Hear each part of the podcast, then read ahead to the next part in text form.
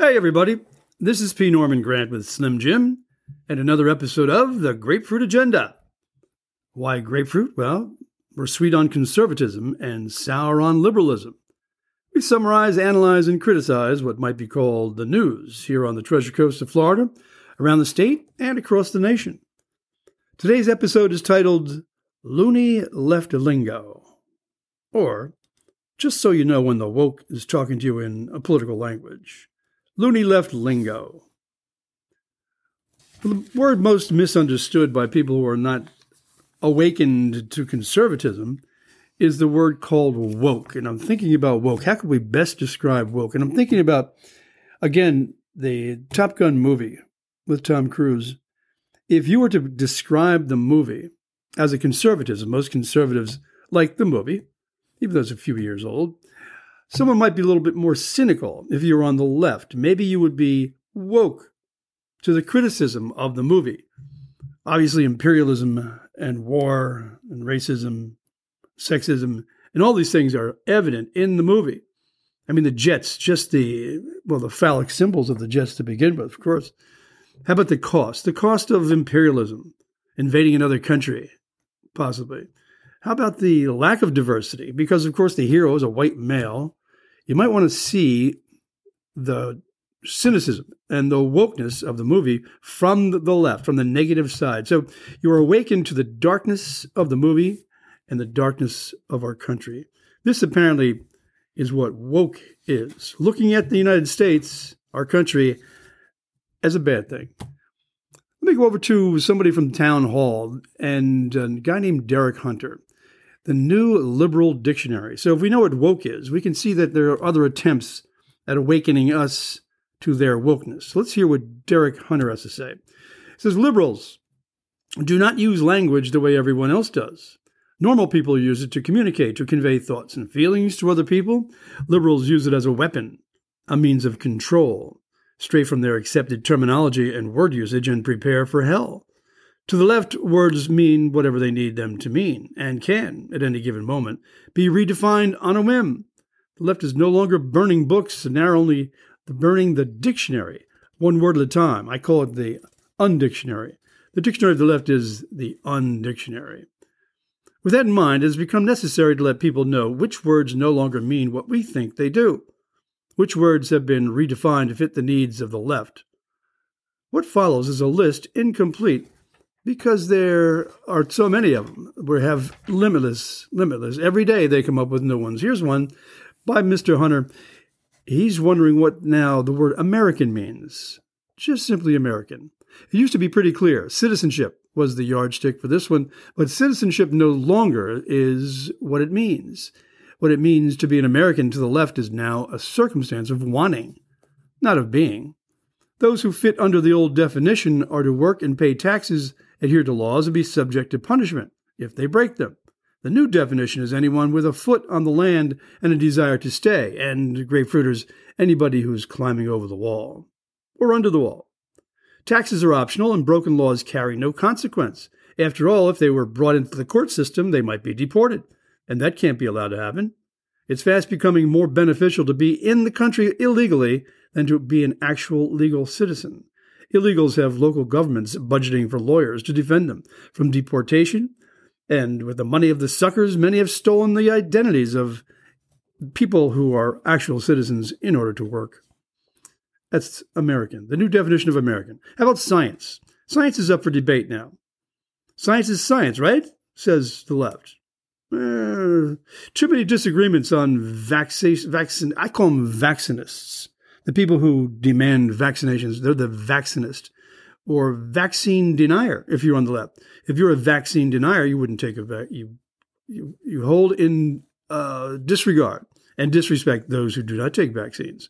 So the science would be dependent on which side of, of the aisle you are. You're on the left side, you are a vaccinist. And if you're on the right side, you are a vaccine denier, according to the left. So when you were a kid, science meant proof. For something to be scientifically accepted, it had to be proven. That didn't mean infallible. Things thought proven could be disproven, but they had to be demonstrable and replicable. Now, not so much. Science is now about feelings and the future.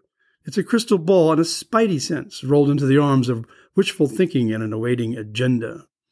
Slim Jim, I saw uh, a thing on CNN the other night. It was a whole AIDS epidemic, and these poor guys were dying of this unknown virus.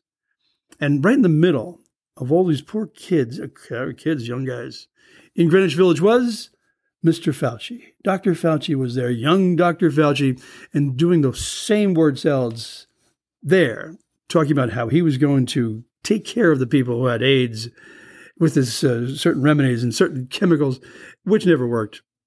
And it was the same here, the same in the United States. What is that? Forty years later, yeah, Dr. Fauci on the case. How about racist, sexist, homophobic? Grapefruiters, what are your definitions? These are the hardest new definitions to nail down because they can mean anything anyone disagrees with a liberal on. Whatever group the dis- disagreed with non liberal can claim membership in, simply slap an ist or a phobe on the end of it and let it go. These words lose their power with each use, which means they have very little sting with the general public anymore. It also means real instances of such things are either drowned out or fallen deaf ears by Pavlovian cries, Pavlovian cries to disagreement. You know the the dog, the dog that barks. the Pavlovian dog. All right, liberty. How about liberty? The meaning of this word used to be simple. Its new definition is simple too. It's the exact opposite of the old one. The entire concept of freedom is now government providing services. Free, free, free, free. Government dependence. It's forced largesse, laziness. Charity by proxy through taxes under threat of prison against those who earn. It's a good thing George Orwell didn't live long enough to see his cautionary tale turned into a handbook. So here's Mr. Hunter's uh, from Town Hall. Here's his list. He's got a big list of the terms on the left, which mean the terms on the right. So if we could start with illegal immigrants and illegal aliens, which is how Slim Jim and I would actually define these people, here is the leftist lingo undocumented workers, foreign born population, Americans in waiting, migrants, out of status, migrant workers, economic driven immigrants, DACA recipients, quote, dreamers, asylum seekers, undocumented non citizens. It's a good list. So, comprehensive immigration reform, which is the lefty motto, actually means amnesty for illegal immigrants. I just noticed on my Zuckerberg stuff the other day, Jim, that these people are for legalizing 11 million illegals. 11 million, and that's their that's their challenge, their odyssey. Okay, reproductive rights. How about reproductive rights? That's germane at the moment. So if you were to say this is abortion or fetal homicide or infanticide, what they call it is reproductive rights, reproductive choice, reproductive freedom, reproductive justice. I like that one. Reproductive justice. There must be a cop somewhere standing right in the bedroom when this decision is made. Justice. No justice, no peace. Reproductive health care. Health care. I get the health care part reproductive access, women's rights, health care decisions, termination of pregnancy. These are all just abortion. I like this at the end of the list, though. Sexually active on the left, sexually active on the right is promiscuous. we remember that. All right. So, how about in terms of welfare? Uh, in terms of serving the needs of the disenfranchised and the disadvantaged. So, disadvantaged, we have a whole list of, of terms on the right, as in vagabond, transient, tramp, panhandler. That's a little harsh there on the right, Mr. Hunter. But food insecure households. The meaning is those who are too lazy to work, says Mr. Hunter. Underserved communities. I like this one. Underserved communities, those who are next in line for a handout. I just wondered if they're underserved. Who are the served? How about the eco, the eco radicals here? The radicals on the right would say, well, it's drilling for oil, cutting down a tree, hunting or fishing or burning wood, mining. How about eating a steak or buying a large automobile or wearing anything made of fur or leather? What the lefties would call it would be raping the earth. Big rapes out there.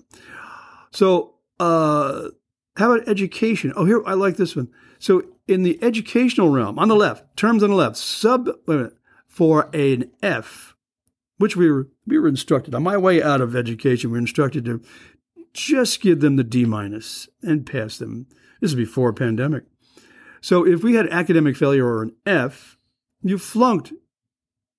Suboptimal outcome is on the left. It's a sub, a suboptimal suboptimal outcome. This is tricky. This is lingo.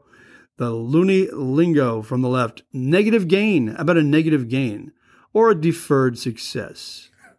Deferred success. In other words, you will succeed somehow in the future if we give you the right size statue. This is a time to put politics aside, says the left. This is a time to put politics aside. Yes, put the politics aside. On the conservative right, you put your politics aside, and we will politicize the crisis du jour. Victor Davis Hanson, little educated step above uh, Mr. Hunter from Town Hall. Victor Davis Hanson, an educated man from Stanford, kind of a rival of Cal Berkeley, where I went to school. So I was very envious of Victor Davis Hanson every time he came on and spoke so eloquently with a silver tongue. And so the language here is going to be the lingo of the right, criticizing the lingo on the left. So let's hear what Victor Davis Hanson considers the lefty lingo. He, he calls this Notes on the Ascendant Left's New Terminology. So he says the public should become acquainted with the left's strange language of woke speak. Now, we went through woke. Woke is looking at everything critically with a jaundiced eye, critical of our culture, and just a way to pressure. Get the get the progressive out. What is progress? Everything's got to be new. I was on a, a conference call one time when I was a jazz disc jockey, and we shared music all across the country to about seven or eight different places uh, across the country, public radio stations, commercial radio stations, and we all were, were to criticize three or four records that came in, songs pieces of music. And so after a while, we got to see that the people who were pressing the button for good were the ones who liked the traditional jazz, and the ones who were pressing bad, they wanted something more fusion oriented. They wanted progressive. You need to progress. You need to have something different. You would have somebody critical of, could be Cannonball Adderley or Miles Davis, and people say, "Well, well, that's not new. That's nothing new." I said, "What's what do we have to have new for? Why does music have to be new? Why does every book, movie, or conversation has something new? You need to have progress. They need progress to uh, make their minds alive, to make their perceptions be valid. It has to be new. Therefore, progress. Therefore, progressive. So, Victor Davis Hanson is looking at what is progress, not necessarily what is best for the country. So, he says, the woke speak. Failure to do so could result in job termination if you don't speak in woke speak and career cancellation. There's cancellation with two L's. Part of the liberal lingo that I have difficulty with is the elimination of the double consonants. When you go to the airport and see cancellation with only one L, I get nuts, Jimmy. Is that a little nuts? It's certainly a fluid tongue. Words often change their meanings as the political context demands, and what was yesterday's orthodoxy is today's heterodoxy and tomorrow's heresy. So here's some of the vocabulary of the woke lexicon. Anti racism is really Grapefruiter's The Racism. Anti racism, espousing this generic compounded ism, is far preferable to accusing particular people of being racist and then being expected to produce evidence of their concrete actions and words to prove such indictments. Anti racism it's a useful salvo for students, teachers, administrators, public employees, political appointees, and media personnel to use peremptorily. Notice the alliteration there, Jim. Declaration from the start that you are working for anti racism, and then anyone who disagrees with you, therefore, must be racist or antithetically pro racism. I hope you got that. That that makes eminent sense. The anti-racism is the racism they're trying to extract from you, you racist grapefruiters. Okay. So oddly, such woke speak, anti-adjectives, demote, denote opposition to something that no one claims to be for.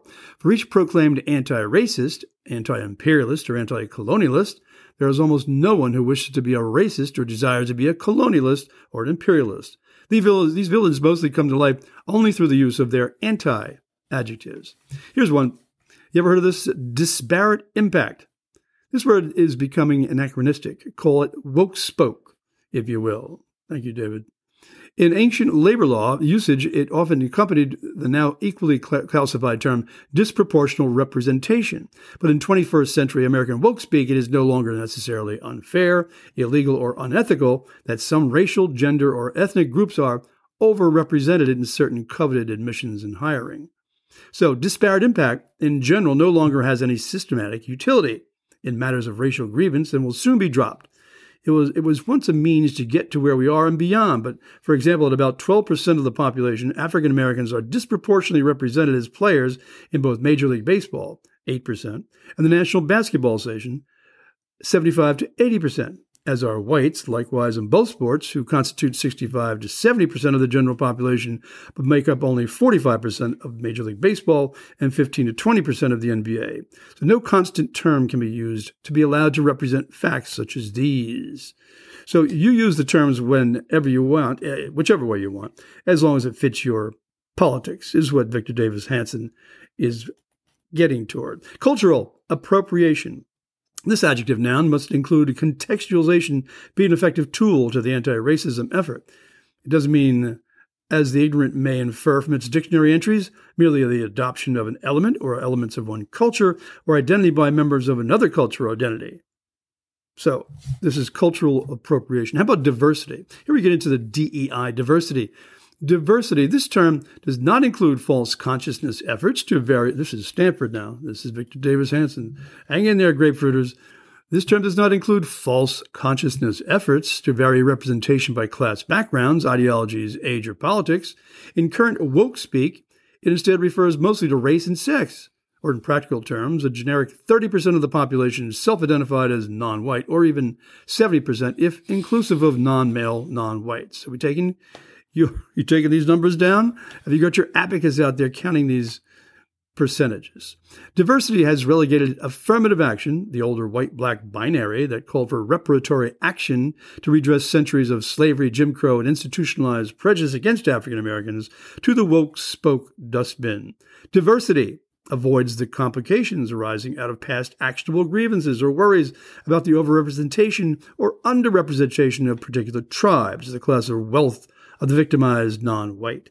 The recalibrated, racially and ethnically victimized have grown from 12% to 30% of the population and need not worry whether they might lose advantageous classifications should their income and net worth approximate or exceed that of the majority oppressive class.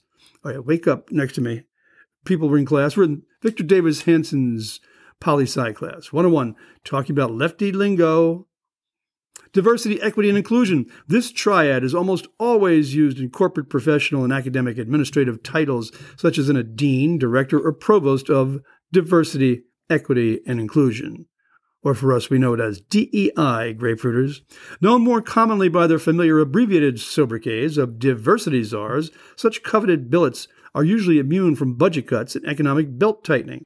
Often, such newly created czar positions are subsidized in times of protest and financial duress by increasing the reliance on exploited part time or low paid workers by either cutting or freezing their hours, benefits, or salaries. So, Victor David Hanson says the, the, the profession of being in charge as a czar in a university or even a company, if you are in charge of diversity, equity, inclusion, you will never lose your job.